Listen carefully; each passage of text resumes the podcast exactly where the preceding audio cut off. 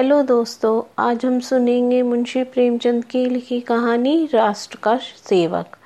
राष्ट्र के सेवक ने कहा, देश की मुक्ति का एक ही उपाय है और वह है नीचों के साथ भाईचारे का सलूक, पतितों के साथ बराबरी का बर्ताव।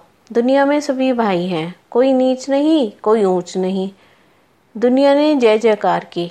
कितनी विशाल दृष्टि है, कितना भावुक हृदय। उसकी सुंदर लड़की इंदिरा ने सुना और चिंता के सागर में डूब गई। राष्ट्र के सेवक ने नीची जाति के नौजवान को गले लगाया।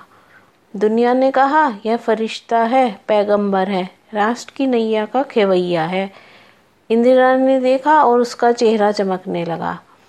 राष्ट्र का सेवक नीची जाति के नौजवान को मंदिर में ले गया, देवता के दर्शन कराए और कहा, हमारा देवता गरीबी में है, जिल्लत में है, बस्ती में है। दुनिया ने कहा, कैसे शुद्ध अंतःकरण का आदमी है, कैसा ज्ञानी। इंदिरा ने देखा और मुस्कुराई। इंदिरा राष्ट्र के सेवक के पास जाकर बोली, श्रद्धेय पिताजी, मैं मोहन से ब्याह करना चाहती हूँ।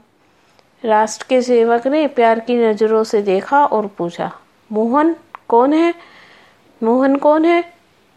इंदिरा ने उत्साह से भरे स्वर से कहा, मोहन वही नौजवान है जिसे आपने गले लगाया, जिसे आप मंदिर ले गए, जो सच्चा, बहादुर और नेक है। राष्ट्र के सेवक ने प्रलय की आंखों से उसकी ओर देखा और मुंह फेर लिया। तो ये थी आज की कहानी। आशा है आपको पसंद आई होगी। अगर आपको कहानी पसंद आई हो तो मेरा पॉडकास्ट सुनते रहिए। धन्यवाद।